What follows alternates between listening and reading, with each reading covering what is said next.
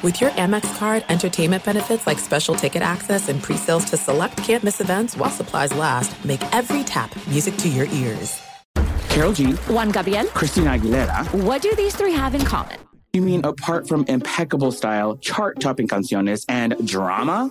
Facts, yes, all of the above are correct, but most importantly, they're some of the biggest Latin icons in the world. And they're just a few of the game changing Latin stars we're covering in Becoming an Icon Season 2. Listen to Becoming an Icon on the iHeartRadio app, Apple Podcast, or wherever you get your podcasts. What's up, everybody? This is Stephen A. Smith, host of the Stephen A. Smith Show podcast. Tune in every Monday, Wednesday, and Friday at the very least as I bring you all new episodes that feature the biggest headlines in the world of sports, pop culture, business, and I answer your phone calls and respond to your tweets. You'll hear my unfiltered opinions and straight shooter interviews with top celebrities and game changers. All that and more. So listen to the Stephen A. Smith Show podcast on the iHeartRadio app, Apple Podcast, or wherever you get your podcast. The volume.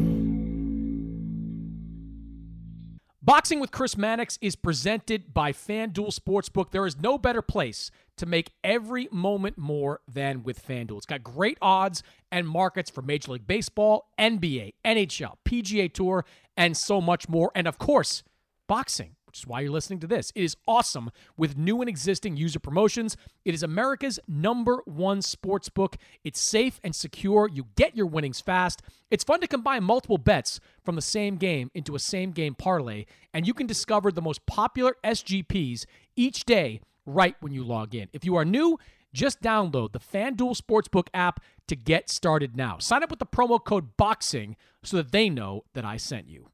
This is Boxing with Chris Mannix. Oh, somebody punch him in the face. Anthony Joshua is a composed and ferocious finisher. Watch this. Andy Ruiz is the heavyweight champion. Hosted by SI's Chris Mannix. That was my moment. Now with interviews, analysis, and everything going on in the world of boxing. When you have talent, you are given another chance. Here's Chris Mannix.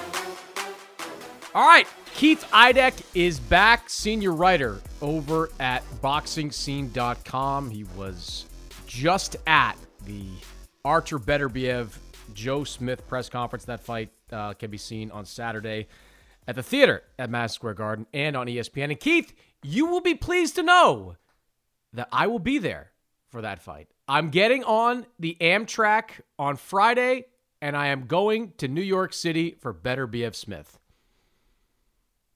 Wow. So what what happens if it goes to seven games? That's not going to affect you in any way. No, I'm if if Celtics Warriors go seven, I'm going to fly to San Francisco on Sunday morning. Ah, look at you. This is a this is two live non-zone boxing events that I'm going to see Chris Mannix at in less than a month. It is a miracle. It, that's right. I was at Tank Davis, Rolly Romero, Artur BF, Joe Smith. Who knows? Maybe I'll show up at like a club show in South Florida at some point. Just popping in left and right, ready to go. Maybe I'll go out to California and see Chop Chop Corley back in action. I think he's like 73 and getting ready to fight at welterweight. Devin Alexander. So, uh, Devin Alexander, I think. It's yeah. like it's uh, 2004, you know? We somebody's gonna stop Chop Chop Corley from fighting. Like that Yeah, just has crazy. to stop. I don't care. I don't care if he's fighting Devin Alexander. He needs to stop fighting. Um, all right, lot to get into with you, Keith, and we are going to talk about Beterbiev Smith, which is a fantastic fight. Um, you know, must see TV for as long as it lasts. But I want to look back to a couple of fights we saw this past weekend. Uh, in New York City, you had Edgar Berlanga winning a decision against Romer Angulo. Uh, he won decisively on the scorecards, but it was uh, a fourth straight opponent that went the distance with Edgar Berlanga, who has not looked like the power punching potential star that we saw for his first 16 fights uh, when he picked up all those first round knockouts. What did you think of Berlanga's performance, which included a Mike Tyson esque bite of the shoulder of Roma Romero, uh, Roma Regulo, that uh, could have gotten him disqualified if the referee had seen it the, the way it, uh, it transpired. Yeah, and I think the only reason he wasn't admonished during the fight, Chris, was because uh, Ricky Gonzalez, the referee, did not see him do it. Where he was positioned, he was trying to separate them, and he didn't see Berlanga try to bite him, uh, or he would have I'm assuming he would have taken a point away from him at that point. I mean, how could you not? Really, it's such a rare occurrence. Uh, I think that's going to draw uh, a suspension and or a fine, uh, prob- probably a suspension and a fine uh, from the New York State Athletic Commission, and rightfully so. So Berlanga won't be able to fight in New York probably for about six months, if I had to guess. Um, mm.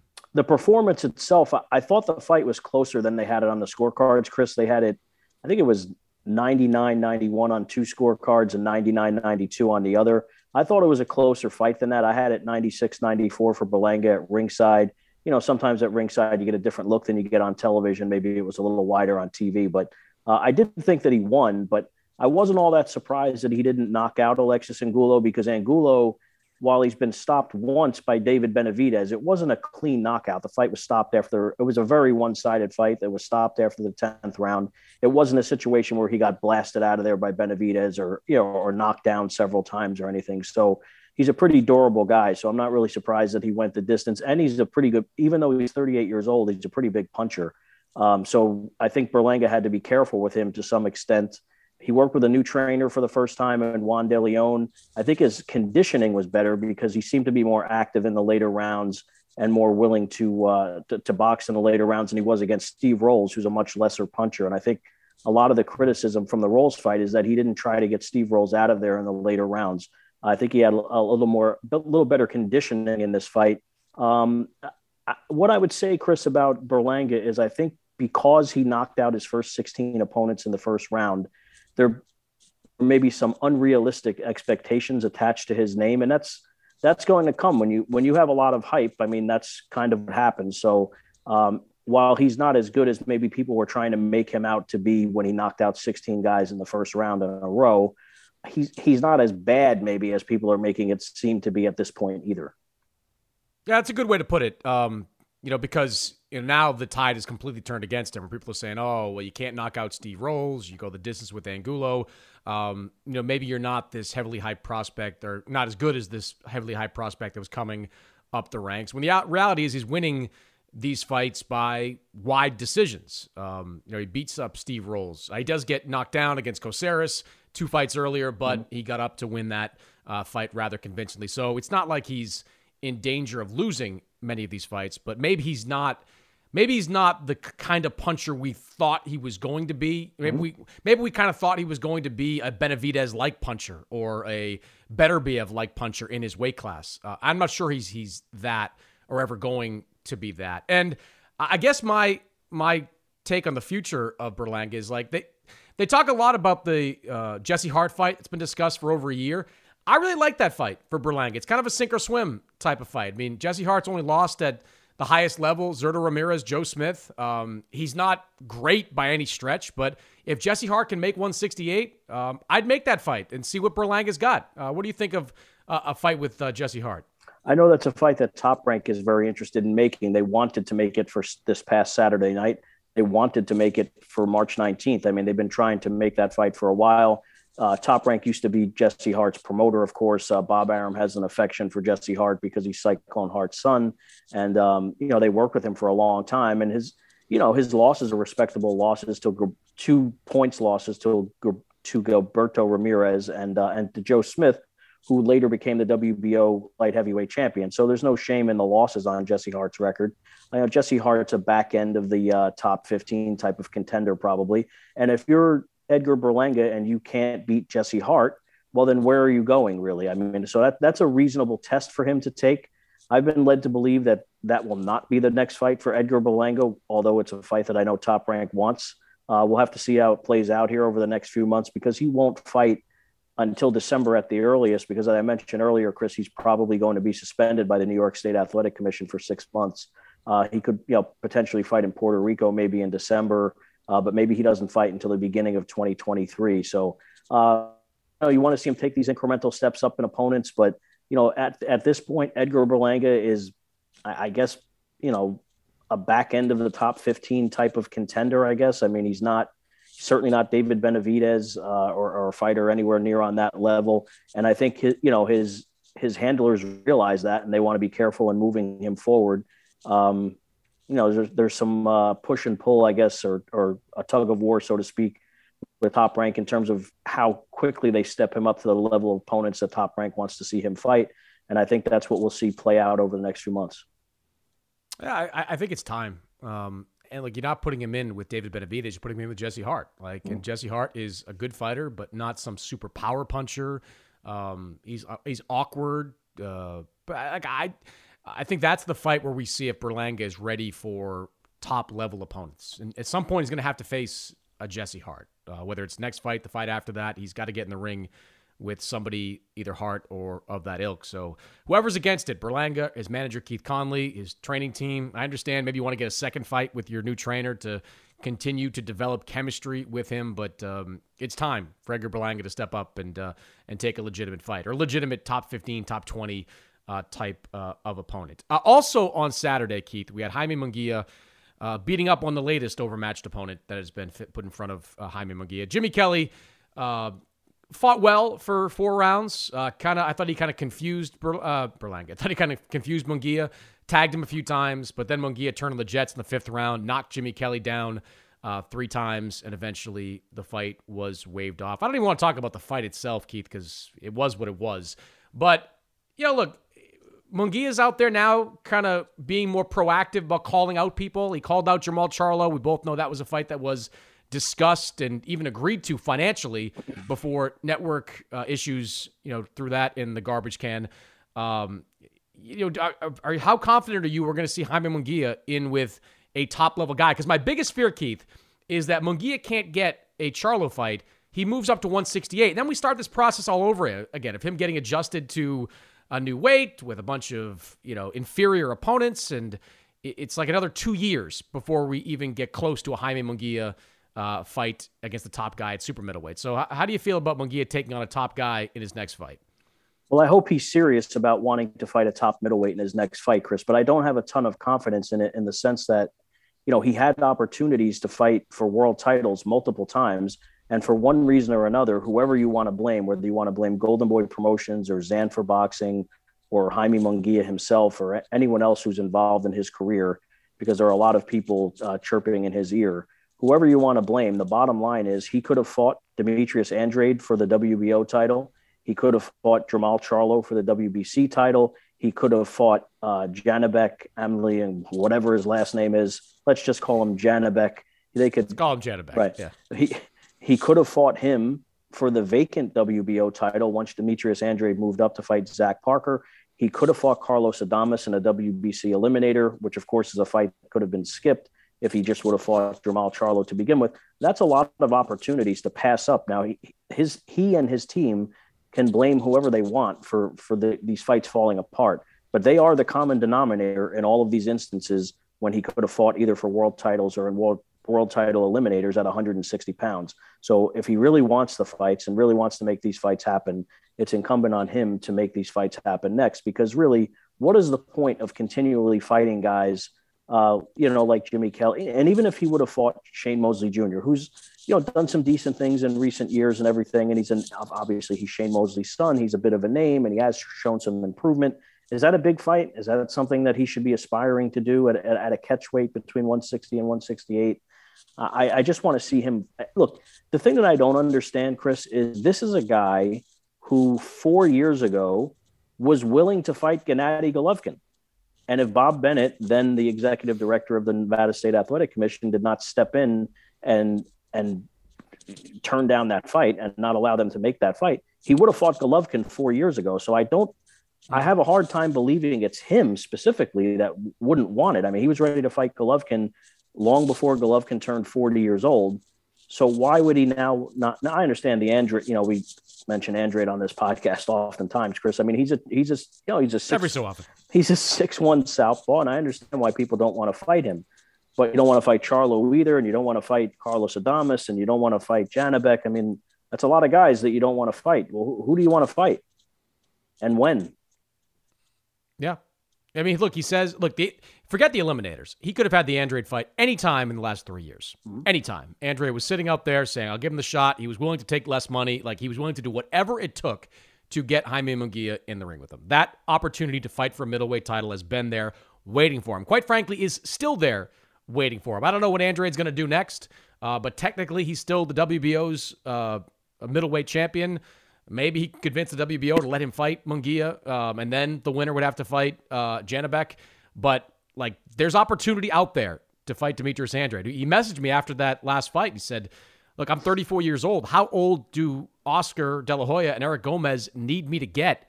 Before uh, they put Munguia in with me, and I, I agree with them. Like it's a fight. And by the way, again, not to go down the Andrade rabbit hole, but like I might favor Munguia in that fight at this point. Munguia's really good. Like he's become a really good fighter. He's a volume puncher. He's got a good chin. He's never going to be a great defensive fighter, but you don't really need to be when you are that good and that active offensively. So it's not like that's a fight where he would be overmatched in. I don't, I don't understand it. All that and like I mean.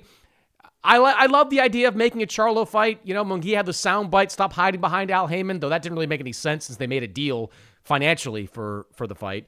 Um, I just I, I, don't know how it happens. Like I, I don't see DAZN and Showtime reaching a deal that allows that fight to move forward. So I, I have I don't know about you, but I don't have any confidence we'll see Munguia in with Jermall Charlo. No, and that's unfortunate because it is a fight that I think people were interested in watching. It's not a look. The bottom line is whoever again whoever you want to blame. The way the way it was explained to me is there was a deal in place, and then um, you know, Munguia's side came back and said, hey, you know, we need to do a joint pay per view with DAZN. And the fight shouldn't be on pay per view no matter who's distributing it, whether it's Showtime, DAZN, Top Rank. It really makes no difference. That That is not a pay per view fight, but the money supposedly was there to put that fight on Showtime. So, you know, put it on Showtime, put it on DAZN, whatever the case might be. Don't try to charge people. Mm. Set, it's a good fight and it's an interesting fight it's not a fight that people should be asked to go in their pockets for $75 to watch. Uh, that doesn't stop right. them oftentimes, but uh, I, I, hope it's a fight that can be made. But I don't have a lot of confidence in that, to be honest with you. So, so where does Munguia go? I mean, it's a great question, Chris, and it's a question that if I'm him, I want that question answered because how long are you? Now, the one thing is he is a draw. I mean, you were there in Anaheim the other. He, he draws fans. Great crowd. He, he's an entertaining fighter, and and people have taken to him. And I know he does. Uh, from what I've been led to believe, and you would be more privy to this than me, that he does pretty good numbers on DAZN when he fights. I mean, he's he's an interesting guy, and um, there's a but, reason, Keith. There's a reason they're paying him two million dollars. Yeah, like, that was his purse for the last fight. Like he's there's he does good numbers. That that's why like I don't know how you get it done, but I, I don't blame either network that is involved with Munguia and Charlo for demanding to be involved because both networks have invested a lot of right. money in those respected fighters and they want the payoff. So, you know, like my it's it's it's an objective solution that will never happen, but like you make it a small pay per view where it's like thirty dollars or fifty dollars or something like that, just to get it over the finish line because nobody wants to see Charlo against Sulecki. Nobody wants to see that. Nobody wants to see. Uh, you know, Munguia against 168 pound version of Jimmy Kelly. Like you just don't want to see it. So, yeah. you know, I, I think boxing fans would be willing to go into their pockets to for a small amount eh, just to get that fight over the finish line. The problem, unfortunately, Chris, and I agree with you. If the, if there were a lower price point for pay per views in the United States, like okay, when Errol Spence fights Terrence Crawford, and it looks like that's going to happen, fortunately for us, uh, later this year. Mm-hmm. Okay, charge 75 $80 for that. But if you, for some reason, need to make Jaime Munguia against Jermall Charlo a pay per view, well, make it thirty dollars or thirty five dollars or what. You know, people might be more apt to go into their pocket for that type of money as opposed to seventy five dollars or eighty dollars because it's just not worth that to to the American viewer. I don't think so.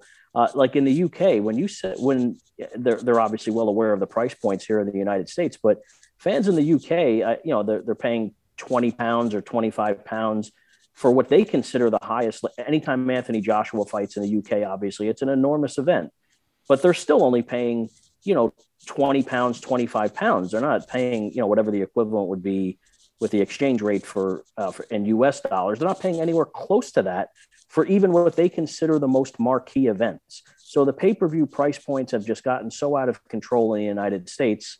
Uh, there's no real turning back from it. And the way it's been explained to me by ex- experts in pay per view is you know if you start charging 25 or 30 dollars you're kind of diminishing the product and saying it's a lesser event because this one's only worth 30 dollars as opposed to the next one being worth 70 I, don't know. I mean, that that's. You think, think fans can't realize that by looking at looking at it? Like, right, right. I But yeah, they won't pay if you like, charge seventy, they won't pay it, or seventy five, they won't they won't buy it anyway. So Yeah, I, I, you know, I don't know. I don't know that I, I have no confidence will happen. I, I have a feeling we're going to see Munguia against Shane Mosley Jr. at some point before the end of the year. Mm. Charlo reschedules with Sulecki at some point. Daniel Jacobs kind of lurking out there for both. Uh, Jacobs would fight either one of them and has the flexibility to do it, but you know, Jacobs wants you know a million and a half, two million dollars to get back in the ring with either one of those guys, and I'm not sure that money is out there uh, for him. Uh, not, not on, not on regular network television, whether it's DAZN or Showtime.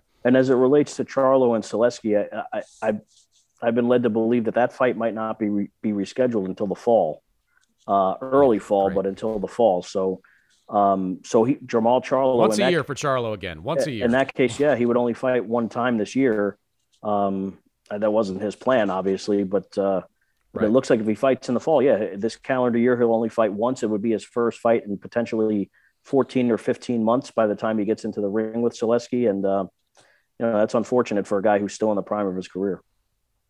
Yeah, last five years, I think he's only fought once a year uh, or something along those lines. I know the pandemic played a lot, had a lot to do with that, but last year, one time, this year, one time, um, kind of wasting away some of these prime years uh, of his of his career. All right, let's look ahead to the fight this weekend. Artur Beterbiev, Joe Smith, light heavyweight unification fight, three belts on the line in this fight. Dimitri Bivol, of course, has the fourth piece of that light heavyweight crown.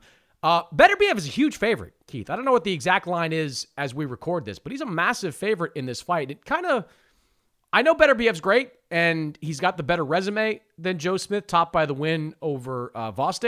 But I think Joe Smith's got more more than just a puncher's chance in a fight like this. I mean, what do you think of the odds of this fight, and what do you think Joe Smith's chances of winning are?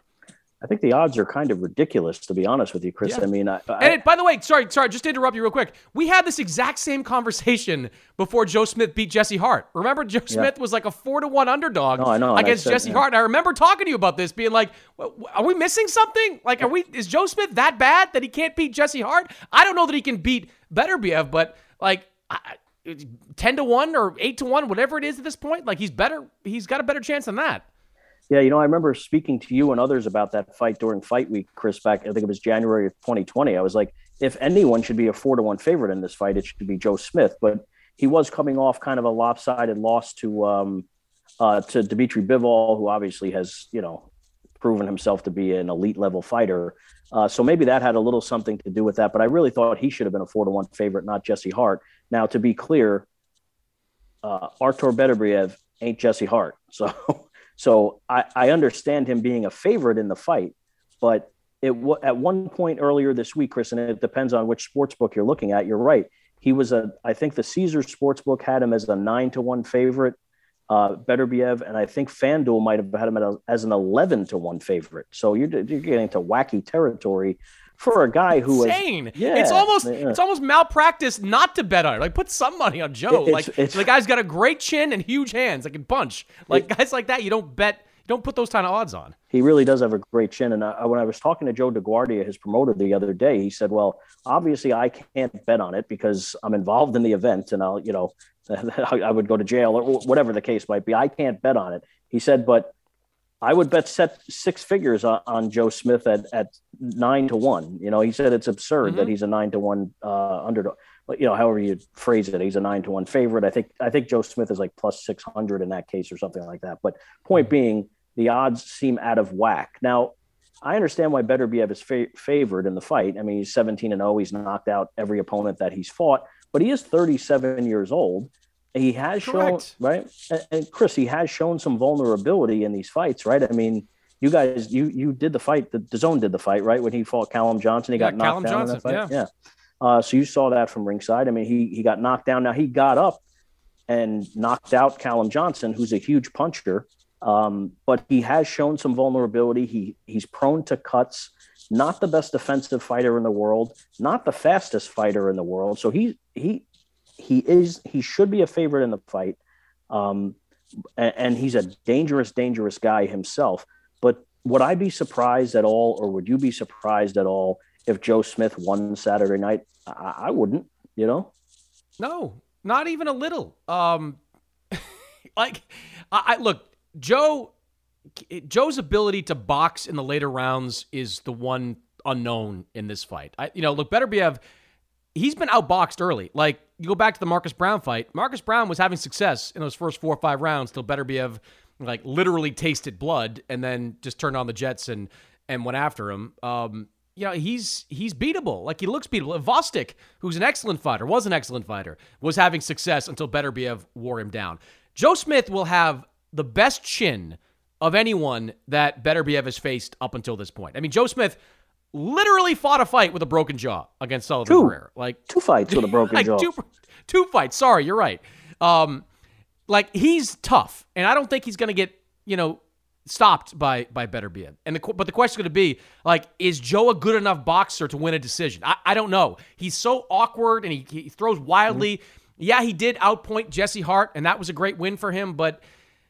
I don't know. I don't know if he can outbox Artur Beterbiev, but I also don't know how Beterbiev will be in like rounds nine through twelve because he's never there. So, like th- this to me has it's not a coin flip fight, and I agree with you. Beterbiev should be a favorite, but if I was placing odds, it would be like two to one, three to one max, max for Beterbiev because that's how competitive I think this fight can potentially be.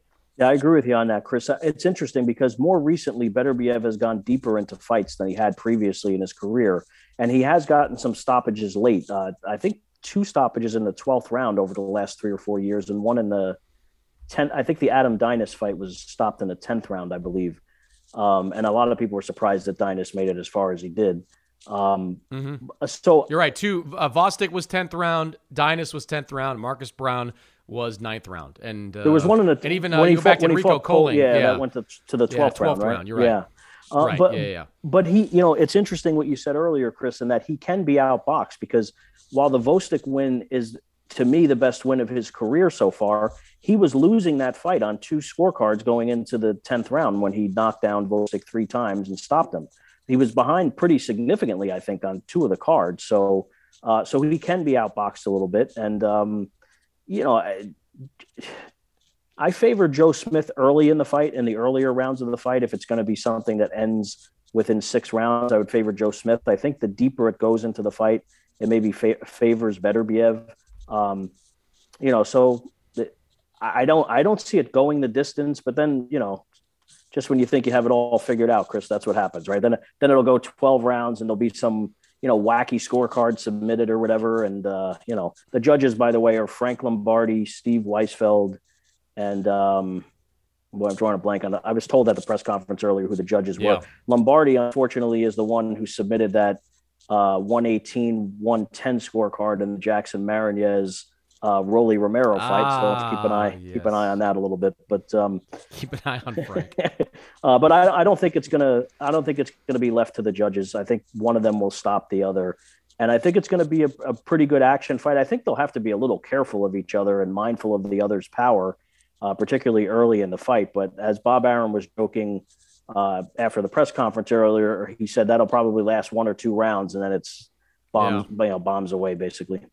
Yeah, I I think you know Joe the way Joe fights, like he's just going to be throwing wild shots. Like and and if he connects, he can hurt. He can hurt Beterbiev. Uh, Beterbiev might hit him with something down the middle that just puts him out of there, and he is just relentless. Like Gvozdyk wasn't necessarily knocked out by one punch; he was worn down. Yeah. you know, during that fight. That's what happens with guys that fight Artur Beterbiev. They're just worn down by pressure and power punching. It's so tough to stay with him uh, for 12 rounds. Nobody's done it, of course, at this point. But Joe Smith might be the guy, and I think odds makers are missing this and just keep missing Joe Smith stuff. Like they, they keep betting against him. It's like you, know, it's, it's, it's funny you say that, Chris, because when he, you know, before Joe Smith had fought anyone that was a ranked contender or anything, he was a, you know, an unknown guy from Long Island. And the first crack that he got was against Andrew Fonfara, if you remember, back in June 2016. Mm-hmm. And there were people going crazy on Al, you know, com- complaining and criticizing Al Haymon for even making that fight. And Fonfara opened as a 24 to 1 favorite against Joe Smith. And Joe Smith knocked him out in the first round. And then obviously in his next fight, knocked out Bernard Hopkins, and his career completely changed after that. But I mean, he was a 20, 24 to 1 favorite, Fonfara was, and got knocked out in the first round. So Joe Smith has been down this road before where people didn't believe in him and obviously proved them wrong. Now, this might be besides Bivol, because I believe Bivol also opened as a 25 to 1 favorite. But, you know, it's right up there on, on par with the Bivol fight in that Beterbiev is an elite level light heavyweight as well. Yeah, yeah, it's gonna be a great fight. Uh, I'm looking forward to seeing it, and then we'll see what happens after that. I mean, I would say this after saying that Joe Smith is comp- consistently disrespected by odds makers. I would make the odds in a Joe Smith Bivol rematch like a million to one in favor of Bivol. I don't think Joe Smith can ever beat Dmitry Bivol. Like yeah. I, I, know he clipped him in the tenth round, but that's an, a horrible matchup for right. Joe Smith. Like just does not mesh style wise. Bivol's too good a boxer and just stays away from jabbing outside, good shin. Like it's that's a terrible matchup. Beterbiev, I'd favor Bivol as well, but uh, I think it's a better fight um, stylistically because Beterbiev could wear him down. But uh, who knows if we'll see that fight um, before the end of the year. I, am skeptical of that uh, as well. Um, all right, couple things I want to finish off with. Do you have any thoughts on Anthony Joshua signing with DAZN? It feels like a more of a UK kind of story because DAZN obviously trying to get its footprint into the UK. Anthony Joshua, huge in the UK. He'll be now be on DAZN pay per view most likely uh, over there. I guess the one thing I thought as it pertains to a US audience, Keith, is you know now there's some synergy between the networks. Maybe it means we'll get Anthony Joshua back in the US sooner rather than later. Maybe you do some fights with him that are in the afternoon in the mm. US. I don't know. That's that's the only thing I think of because I'm still waiting for AJ to make his return to the US as he's not been uh, fighting here. He's only fought here once, and that was a disastrous result against Andy Ruiz. What do you think of the news that AJ signed a deal uh, with DAZN? Well, I viewed it as a victory for DAZN because there was a lot of speculation that Sky Sports was going to, you know, continue working with Joshua in the UK. Uh, so it's a victory of sorts for DAZN in that way. It, now the the thing is, if he loses to Alexander Usyk convincingly again, well, then you have a diminished product, and you've committed a lot of resources to uh, to that diminished product. He's still a star because he's you know he's still what is he 32 years old? He's still relatively young, particularly for a heavyweight. Mm-hmm. Uh, so he's a valuable commodity still. But if he loses to Usyk, and then Usyk is going to go fight Fury or whatever, uh, then he's he doesn't really have an opportunity to have a piece of the heavyweight title. Um, so then who does he fight? You know, I guess you could make a rematch with Dillian Whyte I guess that would be a fight that they could promote well in the UK. Um, but you know, a move, uh, uh, a, res- a, respectable move for DAZN certainly to be able to uh, to get in business with Anthony Joshua in the UK as well as in the US. So uh, that's kind of way the the way that I looked at it. But I obviously this fight upcoming with uh, Usyk is extremely important, not just to Joshua's career, but to the DAZN business model because they will have invested a lot of money in Anthony Joshua.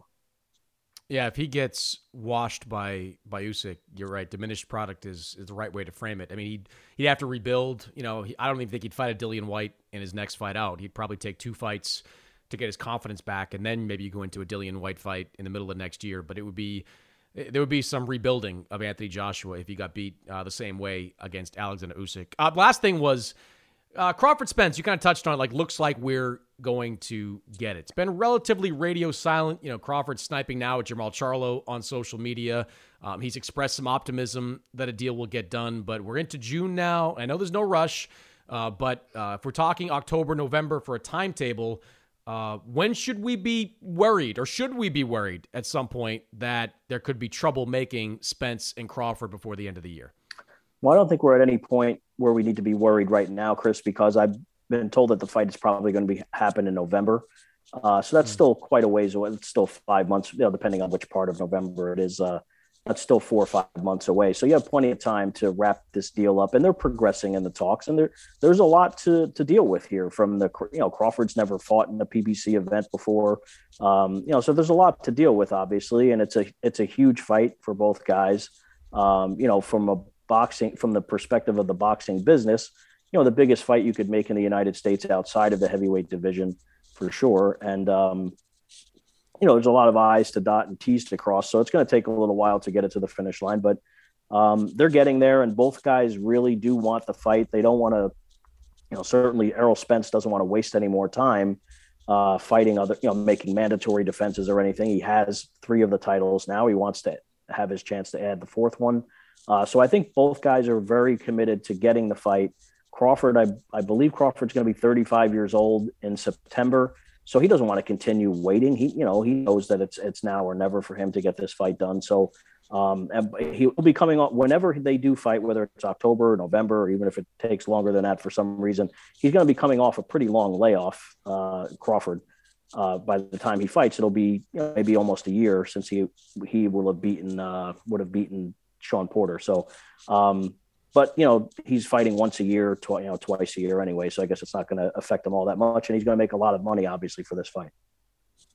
Yeah, I can't see either one of them fighting anybody else at welterweight. That's for sure. I mean, like Spence is not going to fight Boots Ennis um, at welterweight. You know, Crawford's not going to fight Vergil Ortiz at welterweight. I feel like that's if that fight doesn't happen, one or both of those guys will move up and and look for different challenges at this point. But I hope you're right. I hope we're uh, still on track to get that fight because it is a massive event. It still does huge numbers on pay per view. It'll settle.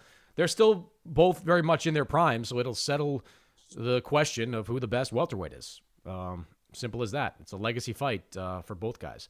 Uh, Keith, look forward to sitting side by side with you wow. for the second big fight in a row. This uh, once again in New York City from Barclays Center to MSG. If you want to walk down the street to my apartment, we can raise a glass afterwards. You know, we'll let's make it all happen, baby. Ho- hopefully, there won't be any gunfire or anything like that, uh, and we'll and oh, we'll all be good no, to go. No. You know. That was uh, I actually forgot about that briefly, but uh, yeah, I never want that experience ever again, like it was at Barclays Center for sure. Absolutely, uh, Keith. We'll see you on Saturday, man. Sounds good, Chris. I'll see you then. When we come back, this week's picks brought to you by FanDuel. eBay Motors is here for the ride. Now, I'm supposed to talk here about what I remember and what I loved about my first car, and that's easy for me to do because I still have my first car, and as long as it keeps running, and so far so good, I intend to have that car probably until the day I die. Uh, that's how much I love that car. It is like a child to me. Now, it does require some upkeep, and that's why I'm grateful for a place like eBay Motors. With over 122 million parts, you can make sure your number one ride or die stays running smoothly. Brake kits, LED lights, roof racks, bumpers, whatever your baby needs eBay Motors has it. And with eBay Guaranteed Fit, it's guaranteed to fit your ride the first time, every time, or your money back. Plus, at these prices, you're burning rubber, not cash. Keep your ride or die alive at ebaymotors.com. Eligible items only, exclusions apply. Juan Gabriel. Juanquis. Selena. Selena. Celia Cruz. Azúcar. Karol G. La Bichota. Christina Aguilera. Xtina. Just to name a few. We're serving the whole story. From rags to riches. And all the tea in between. I'm Liliana Vasquez. And I'm Joseph Carrillo. And we're the host of Becoming an Icon Season 2.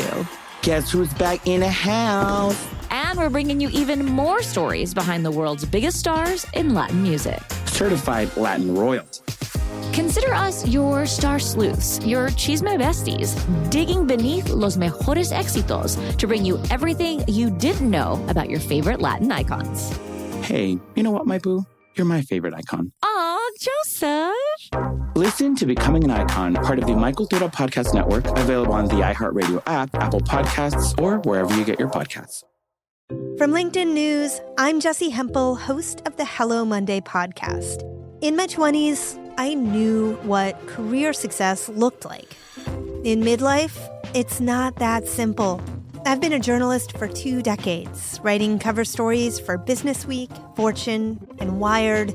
And now, every Monday, I bring you conversations with people who are thinking deeply about work and where it fits into our lives like Microsoft CEO Satya Nadella on growth mindsets. The learn it all does better than the know it all. Or MacArthur Genius winner Angela Duckworth on talent versus grit. Your long term effort and your long term commitment are surprisingly important. Each episode delivers pragmatic advice for right now.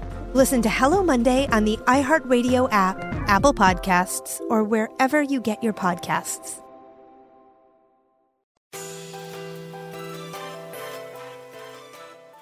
Fight fans, take your best shot with $200 in free bets guaranteed when you place your first $5 bet. It doesn't matter if your fighter gets knocked out or tapped out, new customers get an instant $200 in free bets on your first bet of $5. Just sign up with the promo code BOXING to bet on all the biggest boxing matches and UFC fights. Choose from the money line to the method of victory and so much more. To get your $200 in free bets guaranteed, just sign up with the promo code BOXING on the FanDuel Sportsbook app. All right, time now for this week's picks brought to you by FanDuel. And this week, I'm looking at that light heavyweight unification fight between Artur Beterbiev and Joe Smith. And as you just heard in my conversation with Keith Idec, the odds for this fight are incredibly bizarre. Artur Beterbiev right now is at minus 1100. Joe Smith is at plus 600. They are treating Joe Smith over at FanDuel and many other places like a walkover opponent for Artur Beterbiev. And I think that is crazy. I think Joe Smith can not only win this fight, but he can win it in a decisive manner. I really believe that. Beterbiev is 37 years old, has been outboxed before, has probably never faced an opponent with the kind of power that Joe Smith has, and has probably never faced an opponent with the kind of chin that Joe Smith has. So I am taking the upset in this one. I'm taking Joe Smith Jr. at plus 600. Take Joe Smith to win this fight. Now, method of victory. This is a tricky one here. Joe Smith, by points or decision, is plus 1400, which again is an insane number because Joe Smith has won decisions against top level opponents before. He won his title by decision. Before that, he beat Jesse Hart by decision. I think both these guys, even with the power that they have, I think this fight's going to go to the scorecards. I really do. I think it's rock'em sock'em robot for a while. I they both get tired. I think it eventually goes to the scorecards. So I am taking the upset here. Joe Smith plus 600. Joe Smith by decision plus 1400. Even if you don't believe me, these odds are so insane that you have to at least take a flyer on him. You have to. Joe Smith, the last time he was an underdog like this was against Jesse Hart in New Jersey, and Joe Smith dominated that fight. So take him once again. Joe Smith by decision. Those are my picks brought to you by FanDuel. That's it for this week's episode. My thanks to Keith Idec for joining the show. As always, subscribe, rate, review this podcast on Apple Podcasts, Spotify, wherever you download podcasts. And next week, we'll be recording in San Antonio. Bam Rodriguez, Srisaket Rungvisai. That fight will take place next Saturday. And I will be with Sergio Mora, who will do this podcast. Karol G. Juan Gabriel. Christina Aguilera. What do these three have in common? You mean apart from impeccable style, chart topping canciones, and drama? Facts, yes, all of the above are correct. But most importantly, they're some of the biggest Latin icons in the world. And they're just a few of the game changing Latin stars we're covering in Becoming an Icon Season 2. Listen to Becoming an Icon on the iHeartRadio app, Apple Podcast, or wherever you get your podcasts. What's up, everybody? This is Stephen A. Smith, host of the Stephen A. Smith Show podcast. Tune in every Monday, Wednesday, and Friday at the very least as I bring you all new episodes that feature the biggest headlines in the world of sports, pop culture, business, and I answer your phone calls and respond to your tweets. You'll hear my unfiltered opinions and straight shooter interviews with top celebrities and game changers. All that and more. So listen to the Stephen A. Smith Show podcast on the iHeartRadio app, Apple Podcast, or wherever you get your podcast. From LinkedIn News, I'm Leah Smart, host of Everyday Better, an award winning weekly podcast dedicated to personal development. Whether you're looking for ways to shift your mindset or seeking more fulfillment in your life, we've got you covered. Join me as we dive into captivating stories and research backed ideas that have empowered me and others to lead lives with more clarity and intention. Everyday Better, making growth an everyday practice. Listen to Everyday Better on the iHeartRadio app, Apple Podcasts, or wherever you get your podcasts.